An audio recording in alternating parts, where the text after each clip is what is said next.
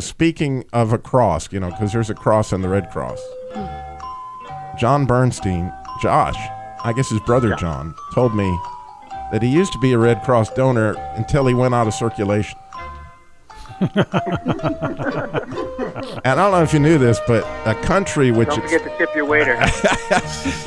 A country which expels the Red Cross would have to view it as a Band-Aid solution. Ouch. It, that hurts, yeah. Uh-oh. To ensure his own survival, Bugs Bunny was aiming to see Elmer between the two crosshairs. Think about it. Time Warner crossed their cable with Spectrum and a skunk. And now you're going to be shocked to know that their service stinks. Just saying.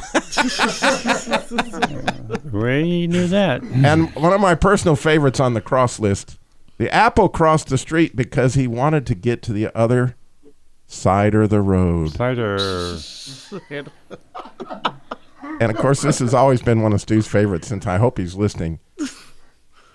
He loved crosswords, and so they buried him down six and across three. He loved crosswords, so they buried him six down and three across. I'm just saying. And the actual riddle, which I promised there would be at the end of all the shenanigans, and there is a riddle. And here's my riddle for today. And if you can guess this one after this punishing event that we've had. Monologue. Here today. Yeah.